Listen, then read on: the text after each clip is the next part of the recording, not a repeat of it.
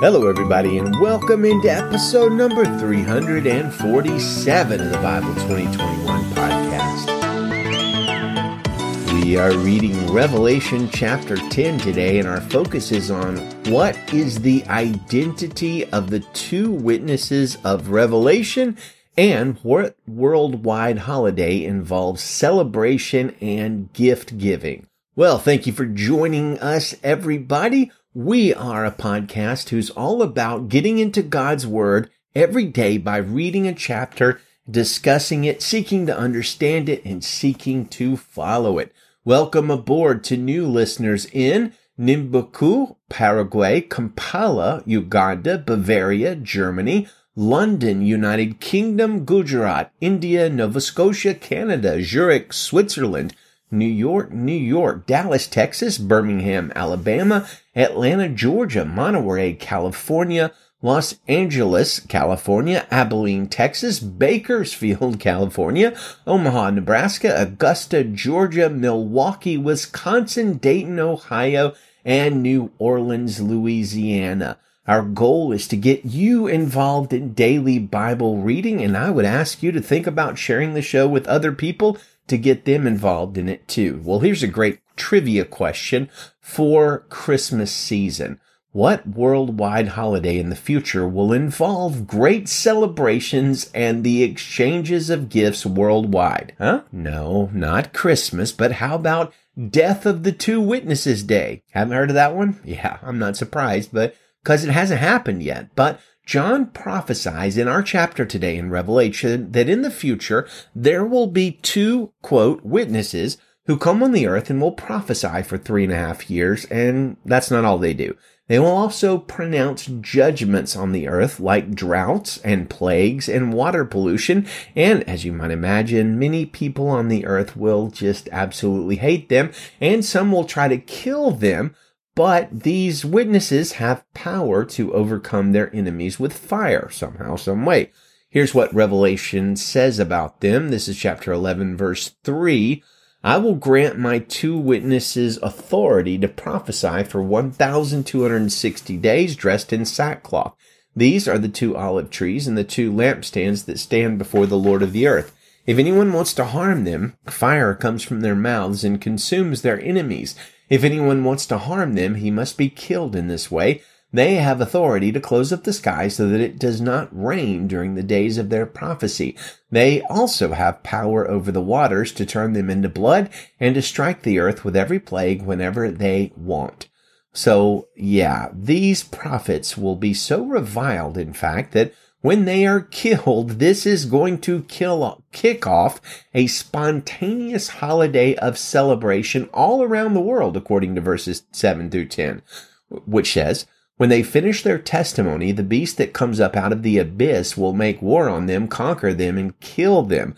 Their dead bodies will lie in the main street of the great city, which figuratively is called Sodom in Egypt, where also their Lord was crucified, and some of the peoples, tribes, languages, and nations will view their bodies for three and a half days and not permit their bodies to be put into a tomb. Those who live on the earth will gloat over them and celebrate and send gifts to one another because these two prophets had tormented those who live on the earth. And that, of course, brings up the question who are these guys? Who are the two witnesses? What are the identities of the two witnesses? Well, bad news. The Bible doesn't exactly tell us, but I do think we can find some clues in this chapter, and let's go ahead and read the passage, and maybe you can listen and hear some clues as well, maybe even some I've missed. This is Revelation chapter 11, verse 1 in the Christian Standard Bible. Then I was given a measuring reed like a rod with these words Go and measure the temple of God in the altar and count those who worship there, but exclude the courtyard outside the temple don't measure it because it is given to the nations and they will trample the holy city for 42 months. I will grant my two witnesses authority to prophesy for 1,260 days dressed in sackcloth. These are the two olive trees and the two lampstands that stand before the Lord of the earth. If anyone wants to harm them, fire comes from their mouths and consumes their enemies. If anyone wants to harm them, he must be killed in this way. They have authority to close up the sky so that it does not rain during the days of their prophecy. They also have power over the waters to turn them into blood and to strike the earth with every plague whenever they want. When they finish their testimony, the beast that comes up out of the abyss will make war on them, conquer them, and kill them. Their dead bodies will lie in the main street of the great city, which figuratively is called Sodom and Egypt, where also their Lord was crucified. And some of the peoples, tribes, languages, and nations will view their bodies for three and a half days and not permit their bodies to be put into a tomb. Those who live on the earth will gloat over them and celebrate and send gifts to one another because these two prophets had tormented those who live on the earth. But after three and a half days, the breath of life from God entered them and they stood on their feet. Great fear fell on those who saw them. Then they heard a loud voice from heaven saying to them, Come up here. And they went up to heaven in a cloud while their enemies watched them. At that moment, a violent earthquake took place. A tenth of the city fell, and 7,000 people were killed in the earthquake. The survivors were terrified and gave glory to the God of heaven. The second woe has passed. Take note. The third woe is coming soon. The seventh angel blew his trumpet, and there were loud voices in heaven saying, The kingdom of the world has become the kingdom of our Lord and of his Christ, and he will reign forever and ever. The 24 elders who were seated before God on their thrones fell face down and worshiped God, saying, We give you thanks, Lord God, the Almighty, who is and who was, because you have taken your great power and you have begun to reign. The nations were angry, but your wrath has come. The time has come for the dead to be judged and to give the reward to your servants, the prophets, to the saints, and to those who fear your name, both small and great, and the time has come to destroy those who destroy the earth. Then the temple of God in heaven was opened, and the ark of his covenant appeared in his temple. There were flashes of lightning, rumblings and peals of thunder, an earthquake, and severe hail. Now, reading this chapter, and really pretty much any other chapter in Revelation, you will see why this was one of my very favorite Bible books when I was young. Never a dull moment, right? I sure didn't understand it, hardly any of it at all, not sure I am much better now, but boy, oh boy, it was exciting, right? How literal, though, should we take the book of Revelation? And that's a really great question. And it's a very debated question among Bible scholars to this day. There is obviously a great amount of figurative language in the book, as we see in verse 8, when John tells us that the city where these witnesses die is figuratively Sodom and Egypt, but it's obviously meaning Jerusalem. Now, to be frank, I think part of Revelation is symbolic or figurative and part is literal. And just again, speaking honestly, I don't always know exactly where to draw that line, and I'm not sure many people do. I do believe, if I have to speculate, that the two witnesses are literally two people that will come at some point in the future. So, who are the two people? Well, as you might suspect, guesses at their identity has just absolutely abounded over the years. Some say Moses, some John the Baptist, Elijah, Enoch, etc. But we do have some clues in this passage. Now, the clues are vague and very difficult to interpret accurately, but I think they are clues nonetheless. And our first clue, and it's a big one, comes in verse 4 uh, which says, These are the two olive trees and the two lampstands that stand before the Lord of the earth. And almost beyond question, this clue points us back to the Old Testament, to Zechariah chapter 4, a book that has a lot in common with the book of Revelation in terms of its language and its symbolism and what it envisions. So Zechariah 4 Verse 1 says, The angel who was speaking with me then returned and roused me as one awakened out of his sleep. And he asked me, What do you see? And I replied, I see a solid gold lampstand with a bowl at the top. The lampstand also has seven lamps at the top with seven spouts for each of the lamps. Sound familiar? Verse 3. There are also two olive trees beside it, one on the right of the bowl and the other on its left. Verse 11.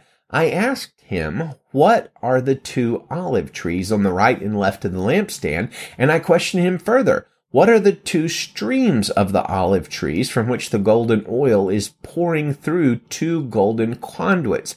Then he inquired of me, Don't you know what these are? No, my lord, I replied.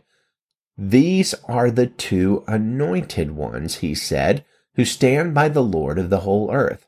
Well, the two witnesses are the two anointed ones who stand by the Lord of the whole earth, which almost really closely matches to Revelation 11:4. And you know, great, mystery solved, right? Well, no, not exactly. We probably haven't even solved a little bit yet, but now it appears, maybe, that the two anointed ones that are being referred to in Zechariah 4 uh, might just be Joshua, son of Jehozadak, and Zerubbabel. That's who it appears that uh, the book of Zechariah is pointing out. And Joshua was a high priest at the time, and Zerubbabel a governmental leader who led the people in the rebuilding of the temple after the exile.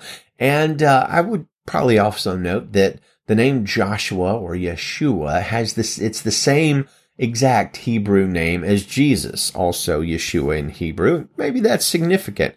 And we see a couple of other clues in Revelation 11 verse 6, uh, which says they have the authority to close up the sky so that it does not rain during the days of their prophecy. They also have power over the waters to turn them into blood and to strike the earth with every plague whenever they want. Any of that sound a little bit familiar? Well, closing up the sky so that it doesn't rain sure does remind me of Elijah, and plagues in turning water to blood sure does remind me and pretty much everybody that reads this passage of Moses. And uh, you know, beyond a shadow of doubt, that has to be intentional. And it's one of the many reasons that people think that the two witnesses will be Moses and Elijah. And of course, another point in favor of this view is the transfiguration, which happens in the Gospels, in which Jesus met with Moses and Elijah while he is transfigured. Well, I think the leading theory among Bible scholars and preachers, etc., of the identity of the two witnesses as Moses and Elijah. But there's another theory that's almost as popular, and that is that the two witnesses are Elijah and Enoch. And Enoch and Elijah because when you go back into the Old Testament, we see that neither Enoch nor Elijah appear to die a physical death. Instead, they were taken up by the Lord.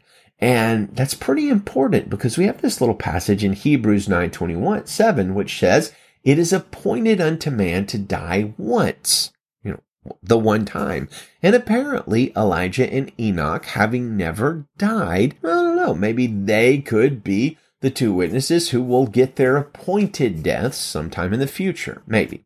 Now, ultimately, if you want to ask my opinion, I believe that the two witnesses will not be Moses and Elijah, or even Elijah and Enoch, or I don't know, Joshua and Zerubbabel. And this is due to the fact that Revelation 11 very clearly refers to multiple different Old Testament scriptures to clue us in on what kind of people or even the identity of these two witnesses. But these clues point in different directions they lead to more than two people. Some of the clues point to Joshua and Zerubbabel, some to Moses and Elijah, some to Elijah and Enoch. And again, I believe this is very intentional. I think John is telling us that neither of these pairs will be literally the two witnesses, but the two witnesses will be somehow like them. I believe it's likely that the two witnesses will be sort of similar to a John the Baptist situation in that John the Baptist came, according to Jesus, in the spirit and the power of Elijah, but he was not like an reincarnation of Elijah. So in the same vein, the two witnesses could come in the spirit and power of Moses and Elijah, uh, but not literally be incarnations of those two people. It is also so worth noting is a further clue that Moses and Zerubbabel were both political leaders of the people, and Elijah and Joshua the high priest, priest were both religious leaders of the people. This might be an inconsequential coincidence, but I don't think so. I think it's a pretty strong clue and could point to the possibility that one of these two witnesses would be some sort of civic leader or government leader, and the other could be a spiritual leader somehow. Well, I hate to uh, do this, but I know we haven't fully solved the mystery, but considering this is one of the enduring mysteries of the Bible in Christendom for almost 2000 years now, I suppose it was a bit of arrogance to think we'd have a full shot at like totally beyond a shadow of a doubt solving the mystery. At any rate, let's close out with our Bible memory passage for the month of December, which is Revelation chapter 5 verse 12. And it says, They said with a loud voice, Worthy is the Lamb who was slaughtered to receive power and riches and wisdom and strength and honor and glory and blessing. Amen. He is indeed worthy. Good day to you, friends, and Godspeed.